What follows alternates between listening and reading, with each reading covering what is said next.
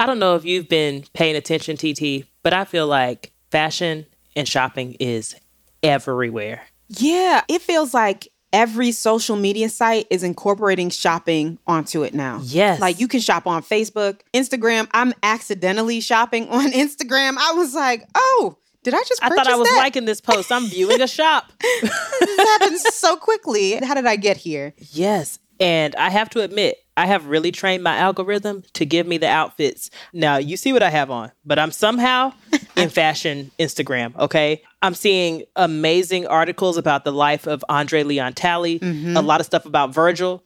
I don't own anything off-white, but the people I follow do. I know. And then you see so many up-and-coming folks that are making their own brands. Hanifa. Yes. That came up on my feed, and now I'm obsessed. I don't know if I can afford anything, but... oh. It's lovely to look at. Telfar just dropped a new bag too, and it's about $600. My timeline is in a tizzy about it. So it's only right that we put shopping and fashion under the microscope. I'm TT. And I'm Zakiya. And from Spotify, this is Dope Labs.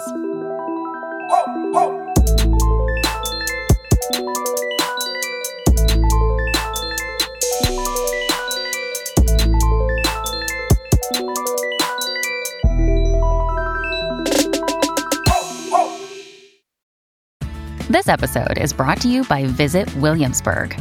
In Williamsburg, Virginia, there's never too much of a good thing. Whether you're a foodie, a golfer, a history buff, a shopaholic, an outdoor enthusiast, or a thrill seeker, you'll find what you came for here and more. So ask yourself, what is it you want? Discover Williamsburg and plan your trip at visitwilliamsburg.com. This episode is brought to you by Saks.com. At Saks.com, it's easy to find your new vibe. Dive into the Western trend with gold cowboy boots from Staud, or go full 90s throwback with platforms from Prada. You can shop for everything on your agenda, whether it's a breezy Zimmermann dress for a garden party or a bright Chloe blazer for brunch. Find inspiration for your new vibe every day at Saks.com.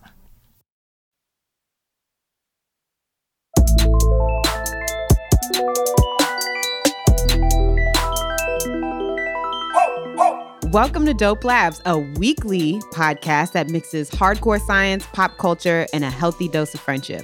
This week, we're talking all about fashion.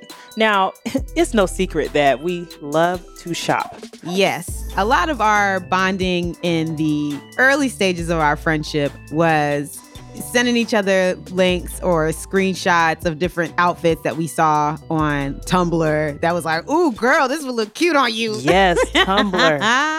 So in today's episode, we're going to do a deep dive on shopping. And specifically, we're taking a look at how retail has changed in the past decade. It seems like it's gone through a lot of changes. And then the pandemic came and really shook things up. So we're really curious about what those changes are and why they're happening. So let's get into the recitation.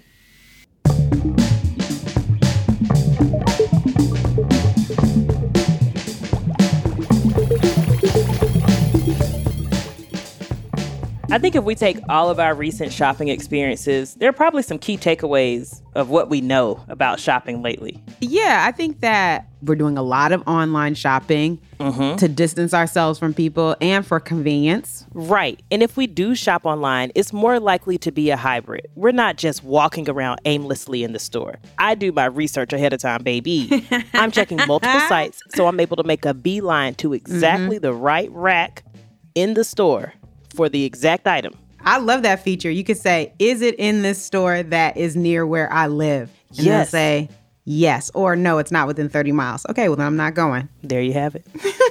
There's a lot of ads on social media, and influencers are constantly pushing product, especially with the changes in social media. Like Instagram has made some updates to its platform that prioritizes shopping. So Instagram is slowly but surely morphing into an online retail store.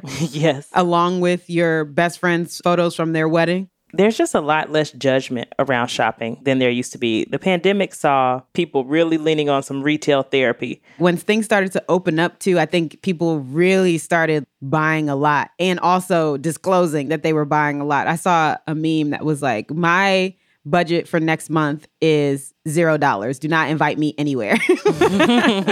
Yes. I think this is great anecdotal evidence that things that we've noticed and trends we've noticed in our own friend groups. But there are still other things that I want to know. Like, how has retail changed, not just in the pandemic, but in the past decade? And then how the pandemic changed it even further. That's a really good question. And how has the shopping experience changed because of it?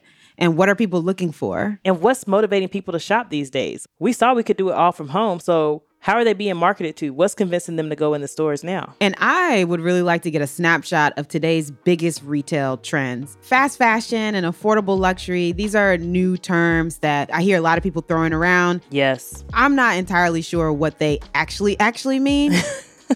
What we always hear in the same sentence as fast fashion is sustainability, right? And how fast fashion might be impacting our environment and our carbon footprint. So I think this would be a great opportunity for us to kind of split this episode into two so that we can make sure that we hit all of the major points. You're right, TT. We can start out here talking about how the trends of shopping have changed. And later we can come back and really dive into sustainability, manufacturing, really getting into understanding what has to happen now and in the future. Let's jump into the dissection.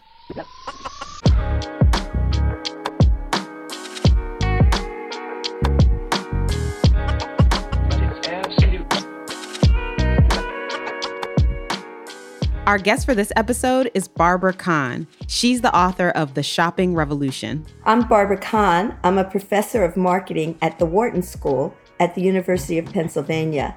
And for the last 15, 20 years, I've been following the retailing industry and following fashion. Let's go back pre-COVID, back to when shopping was a thing. When I think back, TT, I can remember when we used to go to the mall. Yes, in grad school. Yeah. Going to the mall was a great pastime. And now we are going right to iMessage and sharing those links. Yes, I'm only on my phone.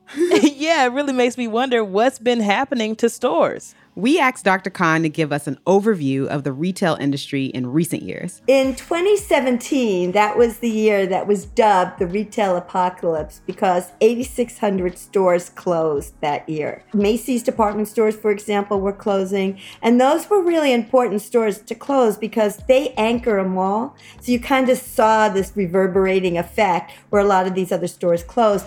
Then you might remember Toys R Us closed, Circuit City closed, Radio Shack closed. A lot of people were saying it was the retail apocalypse, the end of physical retail. Now, I wrote a book and I called it The Shopping Revolution. And my point at the time was not that this was the death of physical retail, but that it was the death of bad retail. So what does she mean by bad retail? What exactly caused the stores to start closing in 2017? You're not allowed to just sit around and do nothing and hope the customers come to you. Dr. Kahn says that the retail apocalypse happened for three main reasons. One was the online reason. We definitely saw the rise of Amazon and the rise of people, instead of shopping in physical stores, some people were shopping or doing some of their shopping, at least, in e-commerce. Economists call this the Amazon effect. The other thing that we were seeing was people weren't shopping in Macy's because they were going to TJ Maxx, they were going to Target, they were going to Walmart, they're going to Ross, to Burlington. Yes, I am they. They are me. The clothes aren't that different in Target or in TJ Maxx. They're exactly the same clothes, actually, but they're much cheaper. Why would I want to pay that price in a department store? Listen, we're all about the deals, baby.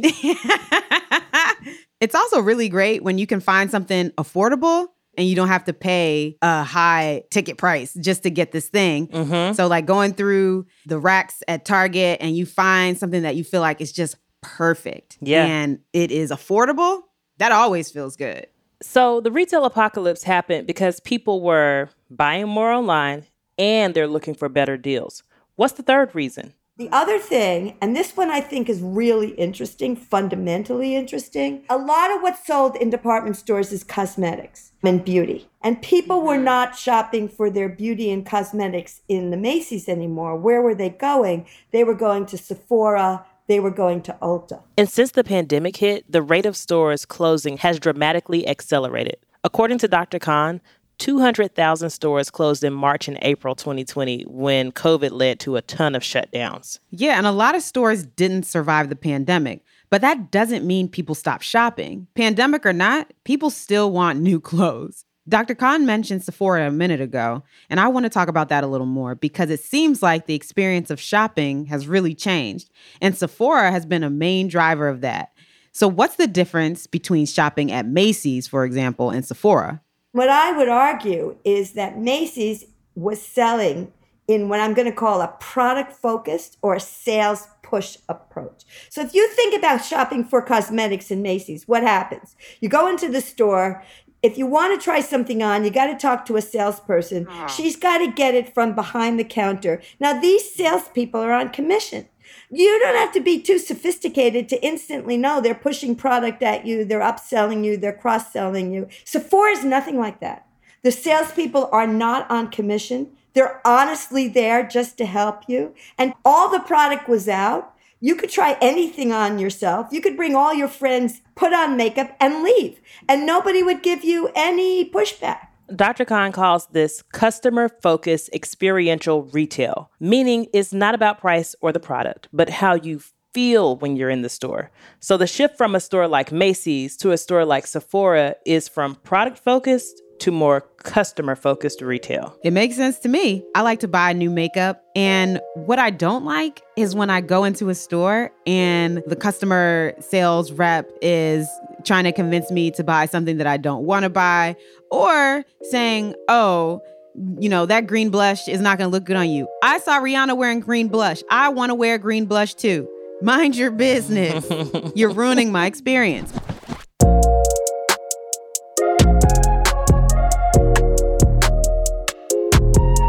And even if you want that green blush, TT, it's not just that in-store experience that helped Sephora win. It's also about the online retail experience as well. Sephora also, behind the scenes, was very sophisticated online. A lot of what's happened in makeup, beauty, and fashion has come from the bottom up. So some of the biggest opinion leaders in what's new in makeup were 16-year-old high school girls. And where do you see that? You see that in YouTube. YouTube, yes, and Instagram and TikTok, really all over the internet. Every single corner of the internet. The shift from in-person to online shopping has really taken off in the past year and even faster than predicted because COVID.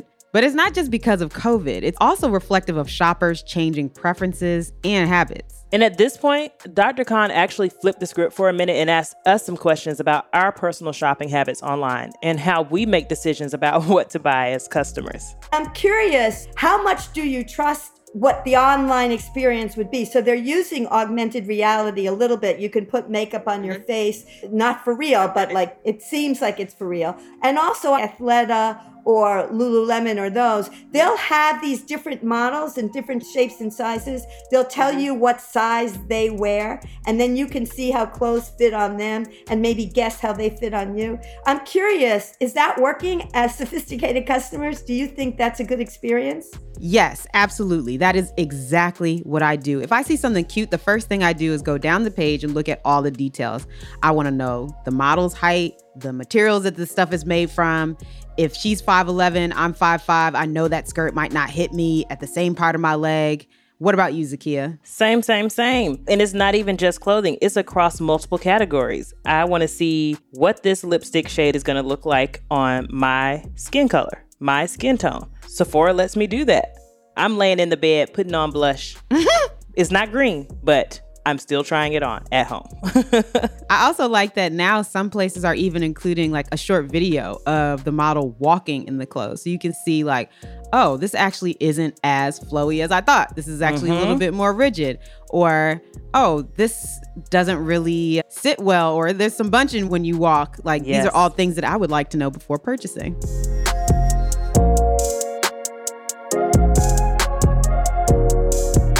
Another feature that I'm really enjoying is augmented reality.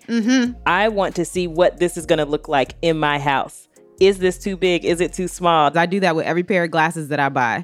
Before I purchase, I do the augmented reality and I put those glasses on my face like through my phone. Like you can upload a picture and then put the glasses on yourself. So I take a picture of my face straight on, and then I upload that, and I can see what each pair of glasses would look like on me. And that's exactly what Sephora is doing when I'm laying in bed, putting on blush. It's augmented reality.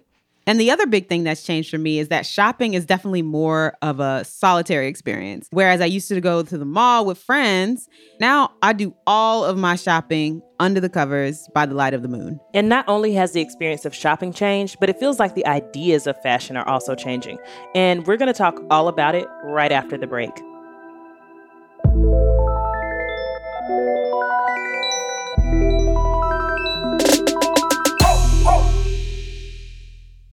This episode is brought to you by Saks.com. At Saks.com, it's easy to find your new vibe. Dive into the Western trend with gold cowboy boots from Staud, or go full 90s throwback with platforms from Prada. You can shop for everything on your agenda, whether it's a breezy Zimmermann dress for a garden party or a bright Chloe blazer for brunch. Find inspiration for your new vibe every day at Saks.com. When you need mealtime inspiration, it's worth shopping Kroger, where you'll find over 30,000 mouthwatering choices that excite your inner foodie. And no matter what tasty choice you make, you'll enjoy our everyday low prices, plus extra ways to save, like digital coupons worth over $600 each week. You can also save up to $1 off per gallon at the pump with fuel points. More savings and more inspiring flavors make shopping Kroger worth it every time. Kroger, fresh for everyone. Fuel restrictions apply.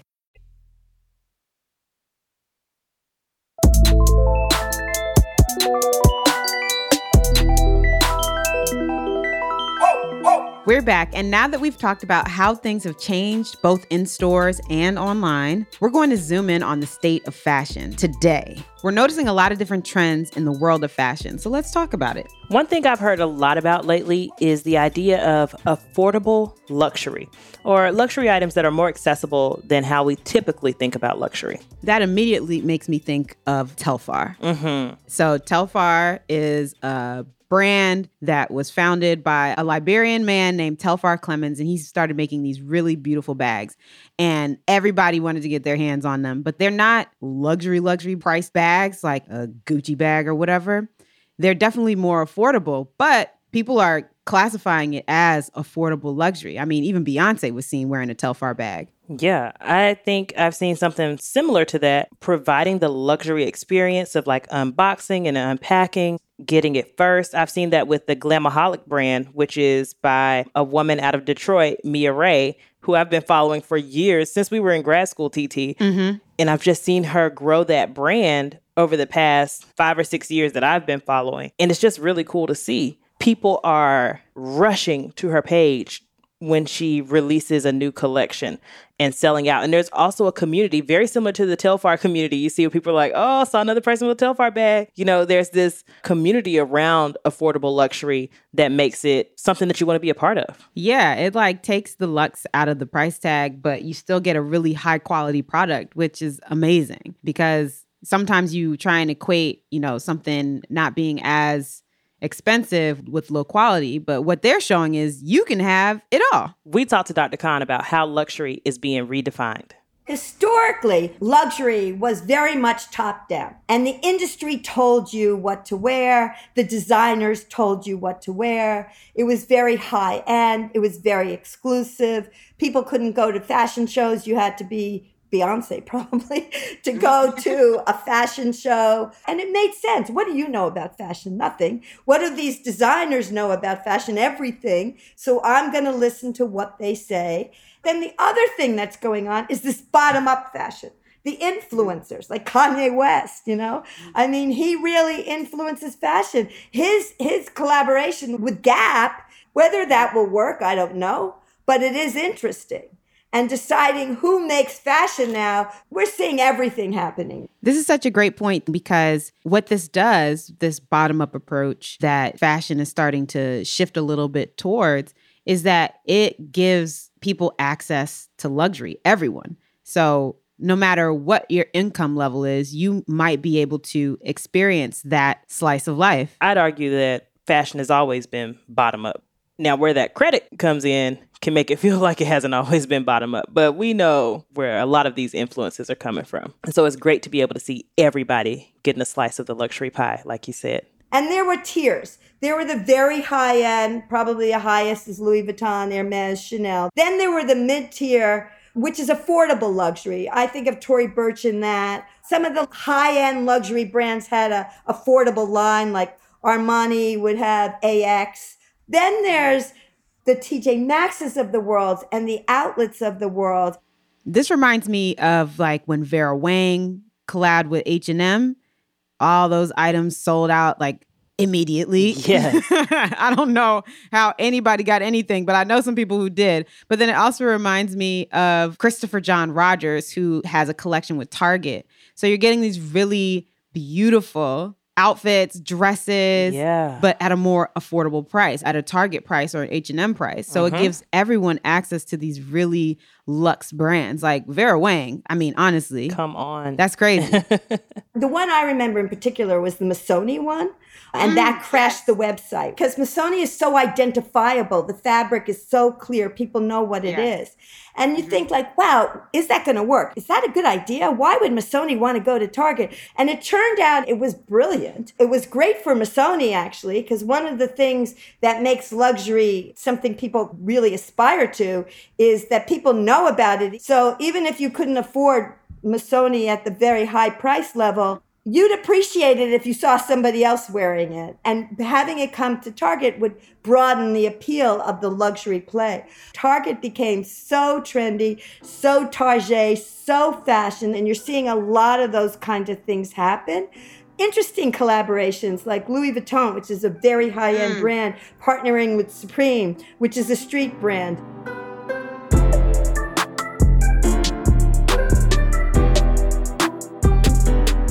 When we talk about affordability, another thing that comes to mind is fast fashion. I think of fast fashion in two different buckets. One is what I think Zara does, which is go to the fashion shows, see what the designers are doing, instantly copy it, and get it in the store as quickly as possible. Then there's the other things which Forever 21 and H&M were more like, which I think of as fast fashion or almost the throwaway culture. So that idea was come up with the trends really quickly and cheaply. Make them in the store so everybody can wear them really fast. Don't make them that well. It doesn't matter because it's so stylish. People aren't going to want to wear them for that long. And if they fall apart, they fall apart. Who cares? What Barbara is saying is that fast fashion can be considered fast in two different ways. It's how fast it's produced and in how fast it's consumed and then discarded. And those stores she mentioned in the latter example, Forever 21 and H&M, along with ASOS and Chinese retailer Shein, are now being called ultra fast fashion brands due to the sheer speed at which they can produce new trends. Retailers like ASOS drop at least 5,000 new styles a week. That's crazy. And Shein offers 700 to 1,000 new styles daily. That's too much fashion. I'm sorry. That's too many outfits.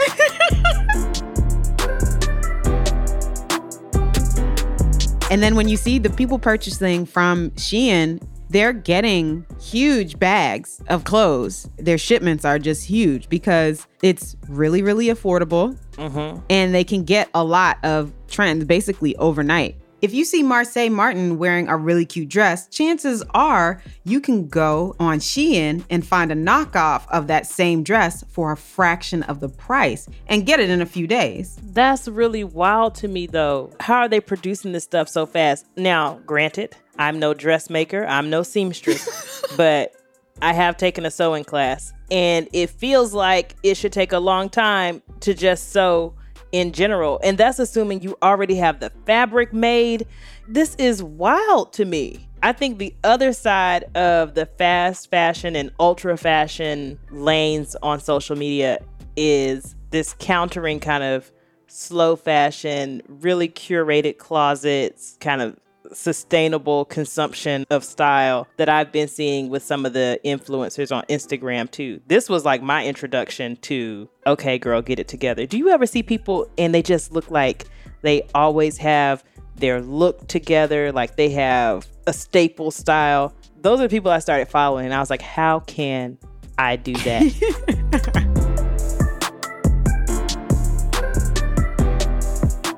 But a lot of this really depends on different factors, including budget, right? So if you're trying to buy things that are sustainably made, you have to have some sustained dollars. It costs more. You got to have sustainability pockets. Yes. You know, you have to kind of get in where you fit in and find what works for you.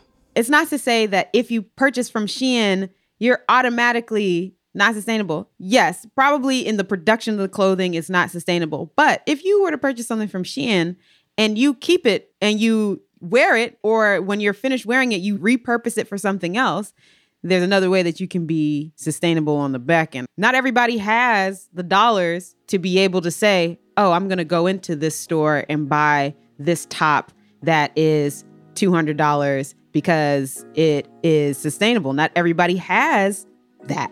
I think that's a great point. There are a lot of ways to think about sustainability, and we have to save that for part two.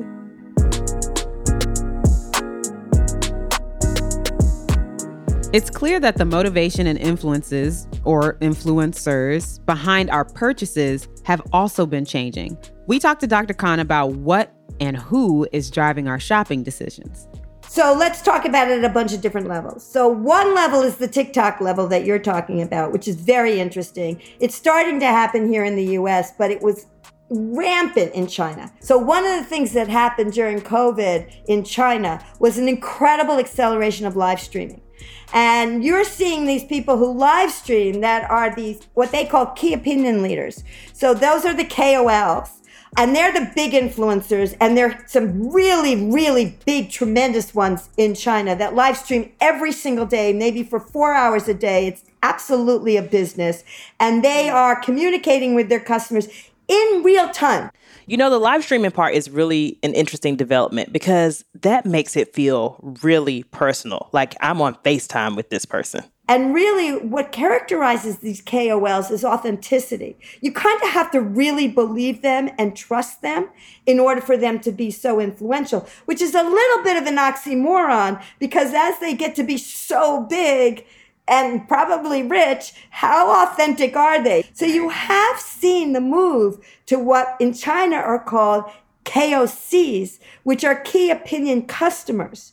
And that's different than the KOLs. Maybe they have 5,000, 10,000 followers. It's not nearly as big. And they're not being paid.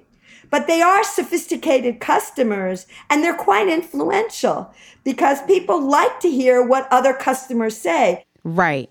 I always read the reviews. Hearing from customers who aren't getting paid to tell me what to think is a huge motivator. And I think a motivator for everybody these days. Yes. I don't know about you, but when I'm looking through the reviews, I like when people post photos. People are now uploading videos and reviewing things. Videos. I feel like all of that is part of the community of shopping. Absolutely. And so even though the actual act of like purchasing clothes in some way has become more isolated or like an individualized experience, we're not necessarily making our decisions in isolation. We're constantly being influenced online, even if it's social media advertisements or we're seeking guidance from someone on YouTube or you're writing me back and saying, no, girl, that looks crazy.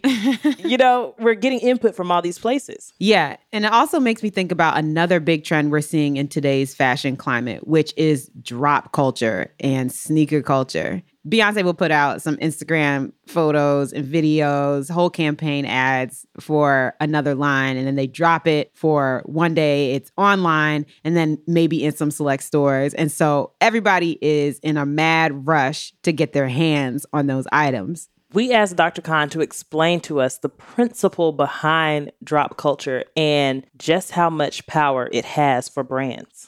That's based on the psychological principle of scarcity. You know, if things are scarce, you value it more.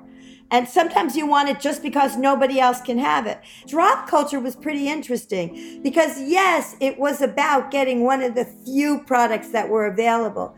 But the drop culture also was an experience. Waiting on that line and waiting for the drop was fun. So the other idea about luxury is not only owning the material product, but being part of this exclusive experience.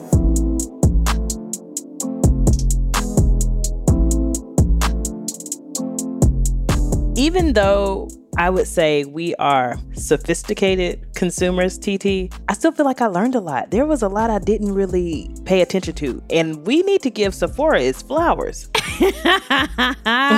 Yes, they are blazing the trail for all things online shopping. One of the things that I'm appreciating a little bit more is just how much more inclusive mainstream fashion, at least, is becoming. Just how many different types of experiences brands are now catering to. Mm-hmm.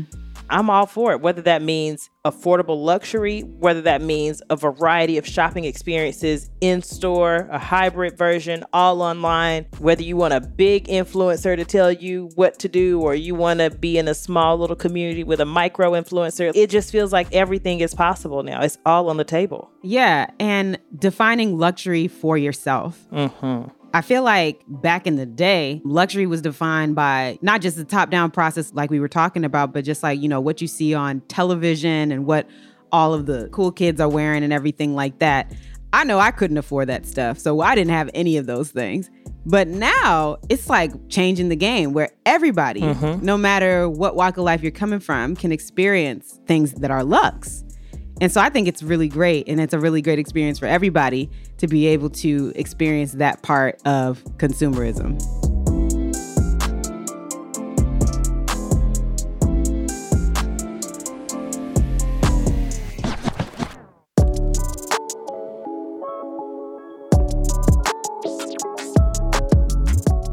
Okay, it's time for one thing where we share something we liked or loved with you. TT, what's your one thing? My one thing this week is a woman named Imani Barberin, and she goes by Crutches and Spice mm-hmm. on TikTok, and she's at Imani_Barberin on Twitter. She is Black and disabled, and she has really been blazing the trail for disability awareness, especially during the pandemic. That's when she was put on my For You page on TikTok. She is amazing. She's very smart. You should definitely be following her on all of her socials because she is a thought leader and very thought-provoking. She is giving it to the politicians and making sure that disability awareness is at the forefront. I've learned so much from her. What's your one thing? My one thing is the Institute of Black Imagination. And so this is a virtual hub that you can find at blackimagination.com.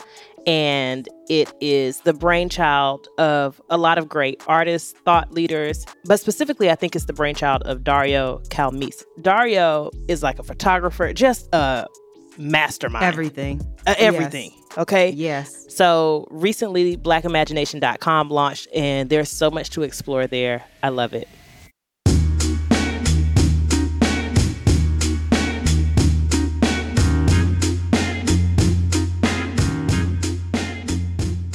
That's it for Lab 52. Call us at 202-567-7028 and tell us what you thought. Or give us another idea for a different lab you think we should do. We really love hearing from you. That's 202-567-7028. And don't forget, there's so much more for you to dig into on our website. There'll be a cheat sheet there for today's lab and additional links and resources in the show notes. Plus, you can sign up for our newsletter. So check it out at dopelabspodcast.com.